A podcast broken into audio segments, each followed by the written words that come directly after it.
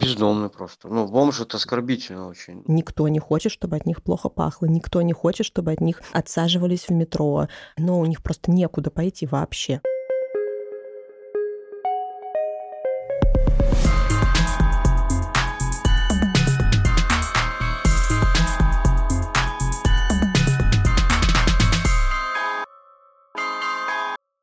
Привет! Это подкаст The Village «Не новая этика».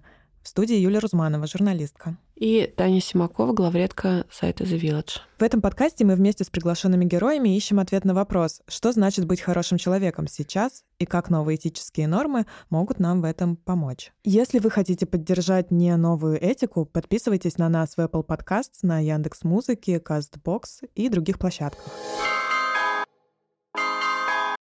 Сегодня мы поговорим про бездомных людей, а точнее про наши к ним отношения. Недавно вот видела у кого-то серию сторис, где был дресс-код вечеринки «Бомж», и я задумалась, а ок это или не ок. Вечеринка в стиле бомж, но это цитата, да? Мы все понимаем, это не я да, использую слово да, бомж, да. а это я цитирую. И у меня нет ответа на вопрос, нормально это ненормально. Мы же делаем, с другой стороны, вечеринки там в стиле, не знаю, роскошные люди. А, наверное, вот если вечеринку мы захотим blackface сделать, то тут понятно все будет четко, что нельзя такую вечеринку делать. Я помню эту историю про вот этого fashion э, бездомного, который где-то он в Америке жил. Человек э, надевал очень много на себя слоев одежды, Мгм. и ввиду того, что он жил на улице, он был очень худощавым, и это выглядело очень fashionable. Мгм. А, Вот. И помню, что сначала какая-то мировая пресса им очень эм, восхищалась, а потом, когда по мотивам его манеры одеваться выпустили коллекцию,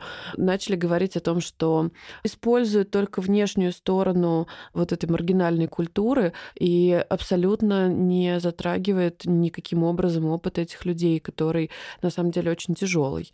Вот мы сегодня поговорим с э, человеком, который оказался на улице, причем совсем ненадолго, но этот опыт э, чуть не довел его до суицида. У меня есть э, несколько историй, когда я вызывала скорую помощь людям, которые просто там лежат на тротуаре, и ты понимаешь, что это человек действительно без дома, ну, по запаху, по вообще по всему. Мгм. Один раз, я помню, скорая приехала очень быстро, но врачи меня дико обматерили, сказали, что типа, зачем ты лезешь вообще, и, ну, короче. Я их тоже понимаю, Мгм. но, не знаю, мне не показалось, что я что-то сделала неправильное. Ну вот просто когда ты их действительно видишь каждый день много, мне кажется, что тут появляется очерствелость. Плюс вот эти вот бесконечные истории, я помню, там сюжеты какие-то по телеку про то, что это действительно это подпольная мафия, им не надо помогать. И вроде даже сами какие-то владельцы благотворительных фондов говорят, что действительно не надо просто деньгами помогать. Ну и еще есть такой момент, что, конечно, классно все это рассуждать там в белом пальто, мы вот хотим помогать и только думаем, а достаточно ли я помог. Но вообще-то мы регулярно сталкиваемся с ситуациями, что ты садишься в автобус Б,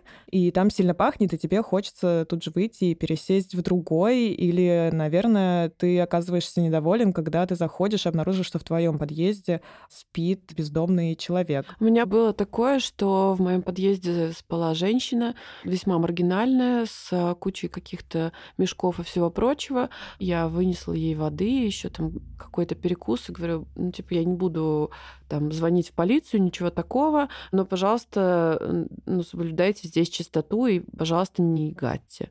Но утром, когда я вышла гулять с собакой, увидела я, что пакеты все исчезли, а на месте этих пакетов лежит, ну, в общем, куча. А, Было ли мне обидно? Да, мне было обидно. И не было у тебя такое, что и по делам вот этим людям, и вот помогаем после этого? Да, с моей стороны нормально злиться на это, но я понимаю, почему так. Ну, я понимаю, что этой женщине наверняка хотелось справить свою нужду в тепле, по крайней мере, а не, не в сугробе. Вот поэтому, да, я, сейчас все современное благоустройство, оно направлено на то, чтобы этих людей выживать из подъездов, с лавочек. Года четыре назад, э, когда я была новостницей в The Village, мне написала какая-то пиарщица там, архитектурного бюро или чего-то, где она рассказывала, вот у нас такой замечательный проект, делать э, лавочки там с системой антибомж, условно это называлось. Я впервые тогда про это, если честно. Она называется так не условно, а официально. Ага, но я что-то начала писать, что мы вообще-то не то чтобы поддерживаем такие системы, и не то чтобы для нас это классная новость. И я на это сначала так среагировала, А потом я поняла, что вообще-то это действительно общая практика, и я стала везде видеть эти лавочки. У меня возник вопрос, это я что-то недопонимаю? Если сейчас это архитектурное решение вводится везде в продвинутых больших городах как раз, наверное, это что-то хорошее? Я, честно говоря, считаю, что государство очень мало делает для того, чтобы помогать бездомным, для того, чтобы возвращать их э, домой, и чтобы каким-то образом их обратно социализировать. Вместо того, чтобы работать над огромной социальной проблемой, они занимаются, значит, благоустройством антибомж. По-моему, это просто очень цинично. Извините, я живу достаточно давно, чтобы помнить, как бездомные появились на улицах. Это было вот начало 90-х. То есть ты реально помнишь, что до этого не было? Потому что у меня всю жизнь я их видела в том или ином количестве. Нет, нет, они появились вместе... С капитализмом. Прошу прощения, но да. Так. И просто я видела людей, которые оказываются абсолютно без помощи, без какой-либо поддержки. В 90-е, ну, это было абсолютно дикое время. Ну, я знаю, что там пацаны из нашего двора могли там камнями закидать, например, человека, который пришел в помойку искать там что-нибудь съестное. И, кстати, там были не только люди там с зависимостью, не какие-то маргиналы.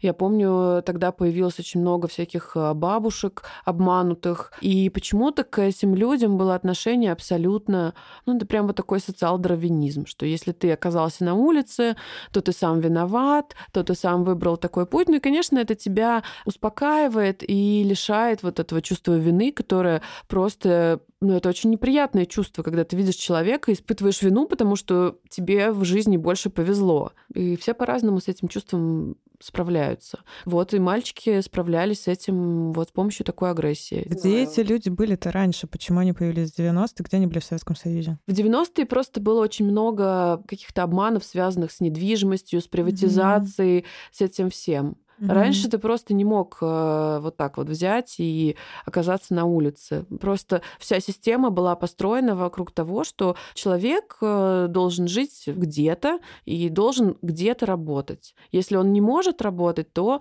он там обеспечивается какой-то пенсией и так далее. Либо он сажается за тунеядство. Да, это тоже проблема. Да, ну, а то мы немножко так нахваливаем коммунизм. Нет, нет, нет, нет, я абсолютно не нахваливаю коммунизм, я просто говорю о том, что судьба вообще людей как-то по-другому менеджерилась. Сейчас, конечно, появились какие-то общественные организации, приюты, ночлежки.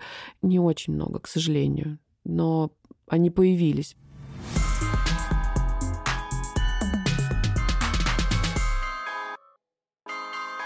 Меня зовут Байбакова Дарья, я директор ночлежки в Москве.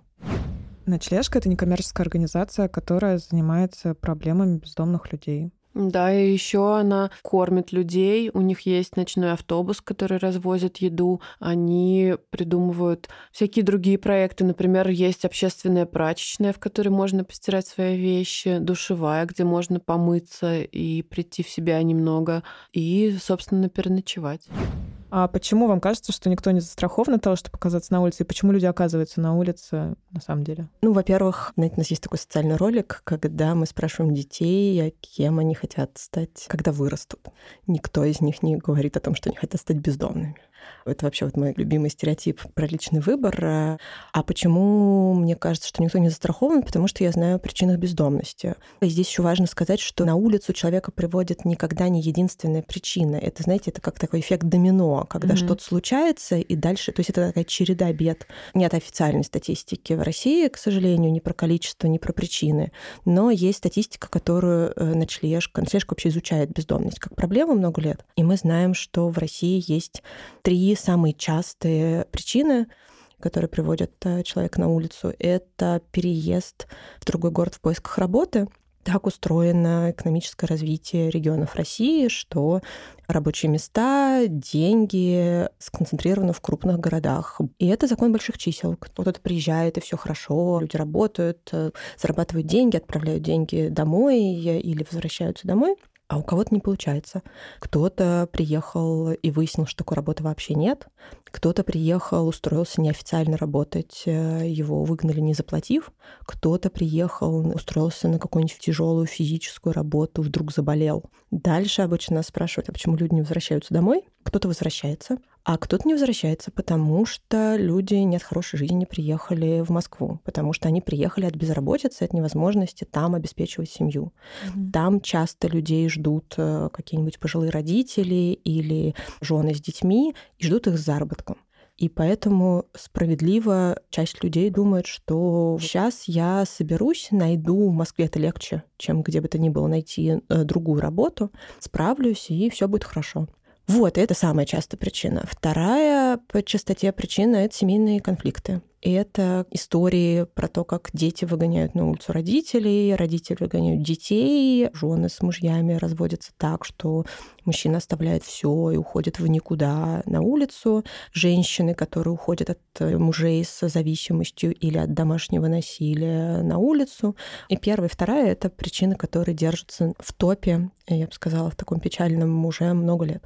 Третья причина долгое время была одной и той же, это были черные риэлторы. Это мошеннические сделки mm-hmm. с недвижимостью, которые очень плохо расследуются. От этого страдают чаще всего одинокие пенсионеры, выпускники детских домов и просто люди, которые очень плохо ориентируются в юридических документах, а рядом с ними нет людей, которые могли бы им помочь. Но в 2020 году на третье место вышла, вышла потеря работы. И это привет ковиду, локдауну, финансовому кризису, закрытым кафе-ресторанам и вообще пострадавшему малому среднему бизнесу. До сих пор потеря работы равна потери возможности снимать жилье. Когда все сидели в изоляции, это было особенно заметно. Нам звонили люди, которые, потеряв работу, не только потеряли возможность снимать жилье, а им просто нечего было есть спустя там неделю-две после увольнения. Вот это три самые частые причины. Угу. И поэтому понятно, что это то, что, во-первых, нельзя искоренить полностью. Бездомность как проблему нельзя искоренить. А можно только влиять, во-первых, на причины, например, защищать права людей, которые неофициально работают или которых выгоняют родственники, например, из квартир, которые им принадлежит. А еще можно влиять на стаж бездомности, на время, которое требуется человеку с момента, когда он оказался на улице, до того момента, когда он с этой улицы выбрался. В России он больше пяти лет, в европейских странах, а, в Америке порядка 10-14 месяцев как попал на улицу. Жил я в городе Санкт-Петербурге, сам я белорус. В Санкт-Петербурге я живу давно уже. 9 лет. Сергей оказался в трудной жизненной ситуации из-за того, что у него есть э, многолетняя зависимость. Он оказался без дома, без работы, на улице. Об этом опыте Сергей согласился рассказать нам это употребление мое, алкоголь, наркотики. Ну, я просто не могу остановиться. Заканчиваются деньги, а, заканчивается аренда за жилье, нету работы. Крах. А как долго вы на улице были? До месяца полтора, наверное. А вы можете вспомнить, как к вам относились в это время прохожие, окружающие? Кто-то на улице помогал вам или наоборот? Я просто знал, где можно помыться, пойти, где можно переодеться. Там по помойкам я не лазил. Ну, а люди, как люди, ну, помогали такие же, бездомные, которые живут уже там на протяжении, наверное, десятками лет. А обычные прохожие, да, ну, дело до меня, ну, а что мы можем, вот обычные люди, не активисты, делать или не делать по отношению к этим людям? Вот там я живу возле вокзала, довольно часто вижу, и в какой-то момент и хочется помочь, с другой стороны, ты не понимаешь, как правильно помочь. Нету, к сожалению, в 100% случаях работающего рецепта. Есть э, некоторые советы, которые мы даем, мне кажется, что первый самый э, такой важный шаг — это спросить человека, какая нужна ему помощь иногда кажется, что мы представляем, как помочь человеку, но очень часто это совсем не то, что на самом деле человеку нужно. Это вот удивительно, но очень часто нам звонят люди, расстраиваясь, что там, положим, они предлагают человеку работу, человек отказывается, им кажется, что это значит, что мы обманываем. А когда мы спрашиваем, а спрашивали ли вы человека, какая нужна ему помощь, выясняется, что не спрашивали. Может оказаться, что человек, например, очень плохо себя чувствует. Или, например, он только недавно сбежал из трудового дома. Это такая э, форма современного рабства, где человека заставляют заниматься очень тяжелым физическим трудом, часто, например, забирая документы. И поэтому работа это сейчас совсем не то, на что у него есть силы. Часто человеку можно помочь, просто вызвав скорую, потому что человек сам может не иметь возможности позвонить в скорую, а может, например, очень плохо себя чувствовать. Ну и совсем хорошо, если получится записать номер бригады и потом позвонить, убедиться, что этого человека госпитализировали. Часто люди говорят, что они очень будут благодарны за какой-нибудь горячий чай или еду, которую не надо готовить, Потому что, несмотря на то, что в Москве есть э, точки, где раздают еду разные некоммерческие организации, есть наш ночной автобус, который раз каждый будний день выезжает и раздает еду, но у человека может просто не быть сил добраться до этой точки, потому что горячий чай, особенно зимой, э, и какая-то еда, это прям придает человеку сил и дает возможность как-то пережить, например, холодную ночь. Часто помогает просто информация информация о том, а, а где какую помощь можно получить. Например, вы поймете, что человек хочет вернуться домой, и можно рассказать, а где ему могут купить билет, или, например, а где можно восстанавливать документы или искать работу. У нас есть листовка на сайте, можно ее распечатать и отдавать, mm-hmm. либо помочь человеку просто добраться дать тройку на метро или вызвать такси, если есть такая возможность. В общем, а, это тоже большая помощь. Вопрос, который вызывает больше всего обычно обсуждений разных, это не выгонять человека на улицу из подъезда пытаться договориться с ним, рассказывая, что вот мы тут живем, вы тут живете, мы вас не выгоняем, понимаем, что вы здесь не потому, что нравится спать на, на бетонном полу, а потому что просто некуда пойти. Просим вас не мусорить, не шуметь, убирать за собой. А когда вы жили в парадных, выгоняли вас оттуда жители этих домов? Как вообще к вам там относились? Некоторые относились просто с предвзятостью, что я там пьяный, грязный. Кто-то говорил, здесь э, ходят дети, Неужели вам не стыдно здесь? Некоторые говорят, идите работайте. Ну, кто-то выносил просто покушать. Сергей, а вы помните, что вы чувствовали в этот момент? Ну, то есть, не знаю, вам там было стыдно за себя, вы злились на этих людей, вы обижались на этот мир. Вообще, вот как вы это переживали все? Да, конечно, я злился просто на этот мир, я злился на себя, я просто хотел умереть. Это боженька, наверное, так распорядился, чтобы я не умер. У меня люди просто спасали неоднократно от этого. Просто я иногда просыпался в больнице и под капельницей. Просто люди вызывали мне скорую. У меня была клиническая смерть. Еще там, не знаю, минут пять, там десять, ну и все. Мне просто не хочется, чтобы мы такие все были сейчас в белом пальто, и вот поговорить на тему того, что когда там люди заходят в автобус, чувствуют запах, и они злятся, или что не могут сесть на лавку на остановке, потому что там... Ну, сейчас уже не спят, сейчас там система антибомб стоит, так называемая. Но в целом вот эти вот эмоции люди, они испытывают. Это очень понятные эмоции. Мы вот с коллегами тоже их все испытываем. Ну, то есть действительно неприятно находиться рядом. Не должно быть стыдно за эти эмоции? Нет, совсем нет. С этими эмоциями как можно справляться? Можно пойти по пути убрать проблему с глаз долой. На это работает система антибомж, про которую вы говорили. Ну, как бы люди при этом никуда не денутся. То есть они как, как были, так и они э, и останутся на улицах. А можно как бы решать корневую проблему. Ну, то есть какая корневая проблема людей, от которых плохо пахнет? Отсутствие душевых и общественных туалетов. Чем больше в городе будет бесплатных душевых общественных туалетов, тем опрятнее будут выглядеть люди, которые живут на улице. Никто не хочет, чтобы от них плохо пахло, никто не хочет, чтобы от них отсаживались в метро, чтобы их не пускали там в общественные места но у них просто некуда пойти вообще в Москве. В Москве на всю Москву есть два места, где можно постирать вещи принять душ. И у нас есть наш проект «Неравнодушие», мы видим, что это один из самых востребованных проектов. Люди не идут на собеседование, пока они не примут душ. Люди mm-hmm. не обращаются за медицинской помощью, пока они не примут душ. Но их просто некуда пойти. Поэтому если хочется и кажется важным решать э, проблему бездомности в городе, но при этом нету каких-то сил, как это делать напрямую, общаясь с человеком, лучше поддерживать э, профессиональные организации, которые этим занимаются. Почему у нас такой большой стаж бездомности в России? Не только потому, что государство этим не занимается, а еще потому, что у нас там в Америке на полмиллиона бездомных 11 тысяч некоммерческих организаций, которые занимаются бездомностью. В России на несколько миллионов бездомных людей, порядка 250, может быть, там, ну, 300 максимум. Это включая все там религиозные приходы, волонтерские организации, которые хоть как-то занимаются помощью бездомным. А почему так? Потому что привлекать деньги на развитие программ очень тяжело. Там 20% населения в стране, по последним исследованиям, участвуют хоть как-то в благотворительности, при этом 0,1 процент, а, по-моему, даже меньше, поддерживают помощь бездомным людям. Поэтому лучше оформить 50 рублей ежемесячного пожертвования в организацию, которая решает эту проблему. И если таких людей будет много, то появятся и душевые в каждом районе, появятся и общественные туалеты, появятся места для ночлега, и вот это будет решать проблему. Как именно вы выбрались с улицы? Куда вы вернулись? Момент такой, а, договорился с анонимным встретиться братом. И я, говорит, я помогу тебе, я знаю, куда можно обратиться, чтобы ты привел себя в порядок. И ему помог «Дом на полдороге». Это проект ночлежки, который помогает людям с алкогольной зависимостью, которые оказались без дома. Для того, чтобы попасть в этот проект, нужно пройти детоксикацию и программу реабилитации 12 шагов.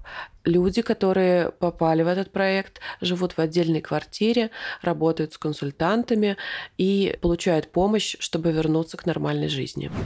Ну, я пока на реабилитации, у меня пока подработки, я прохожу по программе, я хожу на группе, я поменял круг общения полностью. А подработки кем? Блин, девушка, да везде по-разному. Вот давно уже с девочками общаюсь с недвижимостью. Вот э, поеду вот на следующей неделе в офис и буду пробовать недвижимость себе. То есть вам помогло выбраться с улицы то, что вам вовремя нужные люди все-таки оказали поддержку и проявили милосердие? Да, совершенно верно. Сколько человек может до того, как погибнуть, прожить на улице? Ох, очень по-разному. Как нет никакого архетипичного бездомного и никакой архетипичной истории, приводящей человека на улицу, так и срока тоже нет никакого среднего. Бездомность во многом зависит от количества внутренних сил у человека и от каких-то, что ли, стартовых условий которые у человека в жизни были. И это влияет на все. Это влияет и там на его здоровье, и веру в себя, на веру в людей, на то, а есть у него кто-то, на кого он может опереться, а есть у него какие-то хорошие воспоминания, на которые он может опереться. Здесь еще, наверное, важно вот что сказать. Бездомность Почему она такая большая проблема? Потому что вот э, те люди уличные бездомные, про которых мы говорим, это же такая просто видимая вершина айсберга. Но большинство тех, например, клиентов, которые к нам приходят в проекты, их на улице невозможно понять, что они бездомные люди. Мы, даже мы не поймем, как бы те, кто каждый день этим профессионально занимается. В Европе есть такая, знаете, классификация как раз призванная показать, насколько это неоднородная проблема. То есть есть то, что называется Ruthless — это те люди, которые либо спят на улице, либо они пользуются какими-то низкопороговыми проектами, пунктами обогрева, душевыми, прачечными. Вот это как раз такая самая видимая, с одной стороны. С другой стороны, это самая тяжелая форма бездомности. И она говорит обычно, что люди уже много времени провели на улице. А есть то, что называется houseless. Это люди, которые живут в хостелах, это люди, которые живут э, каких-то бытовках, если они работают дворниками, им эту бытовку выделил жилищник, или бытовки на стройке. Или это люди, которые в зависимости от трудоустройства, то хостел, то бытовка, то какие-то приятели, которые пустили их переночевать. На самом деле это тоже люди, которые либо сегодня уличные бездомные, завтра не уличные бездомные, либо это люди, которые на грани бездомности все время. И есть третья категория, то, что называется непригодное жилье. Это не только какие-нибудь э, квартиры под снос или дома, в которых там выбиты окна и там невозможно, нет отопления. Это еще и истории, когда 15 человек одной семьи живут там в двух комнатах. И понятно, что любой семейный конфликт и кто-то кого-то выгонит или не пустит обратно. Это там выпускники детских домов, которым не, не дали вовремя квартиру, они там ютятся все вместе, у кого-то одного. И это все тоже на самом деле люди, которые в нашей терминологии, они тоже в риске по бездомности, им тоже нужна помощь. Ну и есть э, тоже большая категория так называемых домашних, вот к нашему ночному автобусу за едой. У нас есть одна стоянка рядом с метро Новогиреево. Там приходит каждый день порядка там, 40-50 человек. И большинство людей на этой стоянке — это люди, которые живут в этом районе.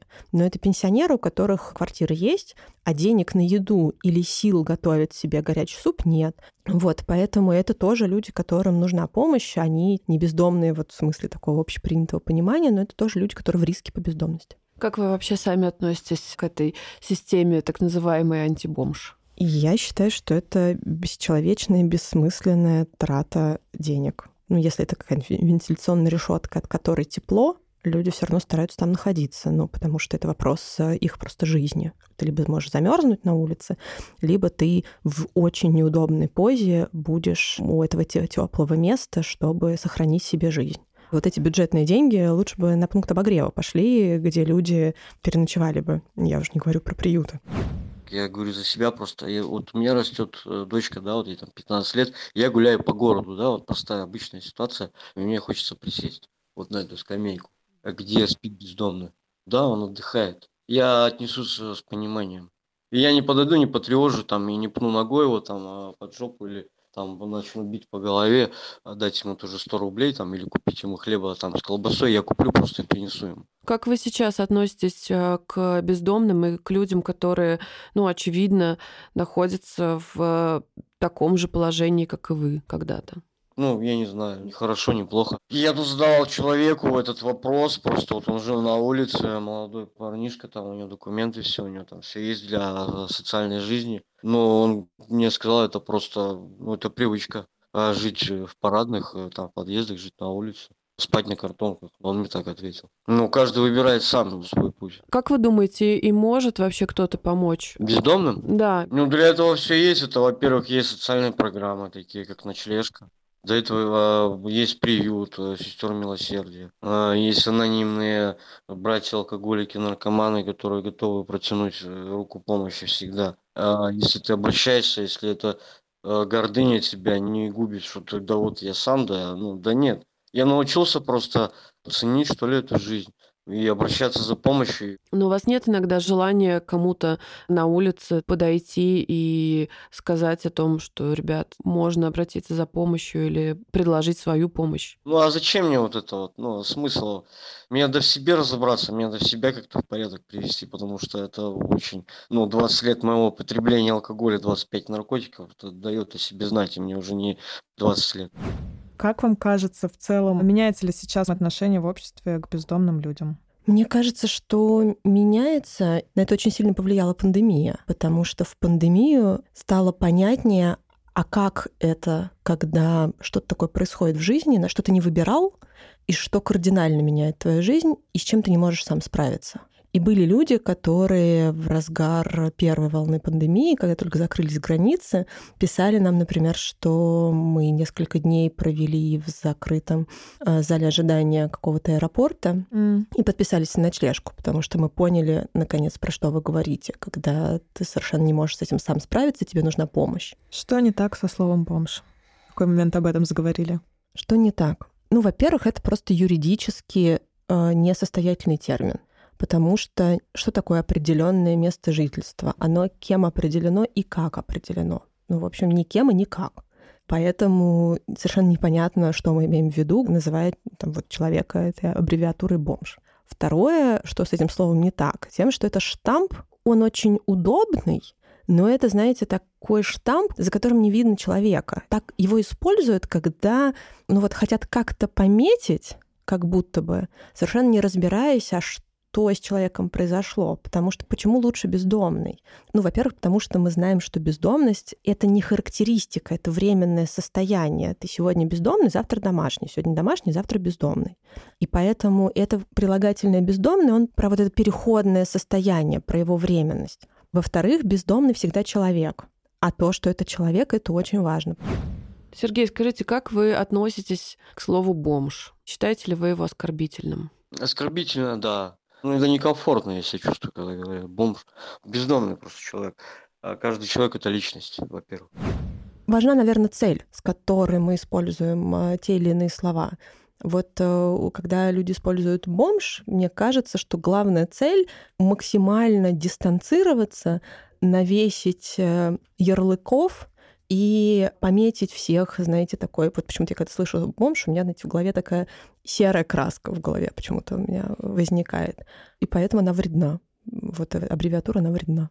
Это на самом деле интересно, что мы, когда только начали работать в Москве, очень было заметно, что по одну и ту же историю пишут, например, журналисты петербургские и московские. В 9 из 10 московских публикаций в 2018 году были бомжи. В 10 из десяти петербургских публикаций были бездомные люди. И это не история про то, что в Москве там хуже журналисты или там хуже люди. Это вообще совсем не так. Это вопрос про общественную дискуссию. Да, абсолютно. А сейчас по-другому.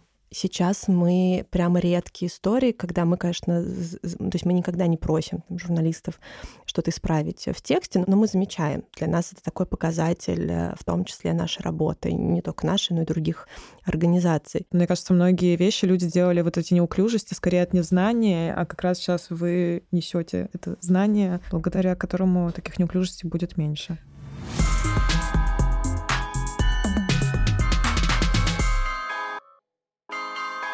Стать бездомной для меня огромный-огромный страх. Конечно, он с детства во мне находится, потому что это та вещь, которую я видела, с которой я столкнулась. Но потом я столкнулась с этим страхом, когда Таня Никонова рассказала, покойная уже фем-активистка и секс-блогерка, когда она рассказала о своем опыте бездомности, о котором я вообще не знала, и Таня мне казалась всегда крайне благополучным человеком, привилегированным с московской квартирой, она написала огромную статью к Дню бездомного человека.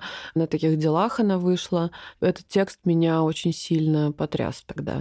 Там а, на самом деле не написано о том, как она оказалась на улице, но там а, очень хорошо описан ее опыт про то, как ей было стыдно перед друзьями и знакомыми за это, про то, как ей приходилось спать в транспорте, потому что больше негде было спать, ну и так далее, про то, как она там просилась у кого-то переночевать. Она рассказывала про то, как ей приходилось мыть голову и вообще принимать какой-то душ в Макдональдсе, как она это делала.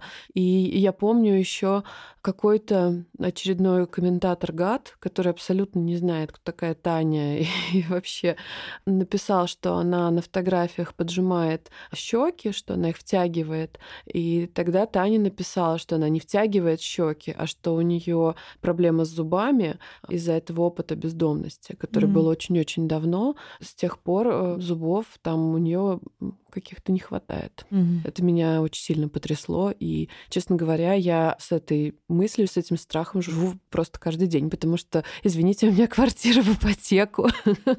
Ну, у тебя хотя бы в ипотеку квартира. У меня есть фоном где-то этот страх, потому что у меня нет личной недвижимости в Москве. У меня был как раз период, когда мне там месяц я съехала с одной квартиры, некуда было заехать, я шлялась по друзьям. Ну, поэтому, наверное, это не мой большой страх, потому что у меня есть уже скорее социальный капитал, и я верю в этот социальный капитал. Просто пока мы еще довольно молоды, у нас есть действительно возможность э, работать.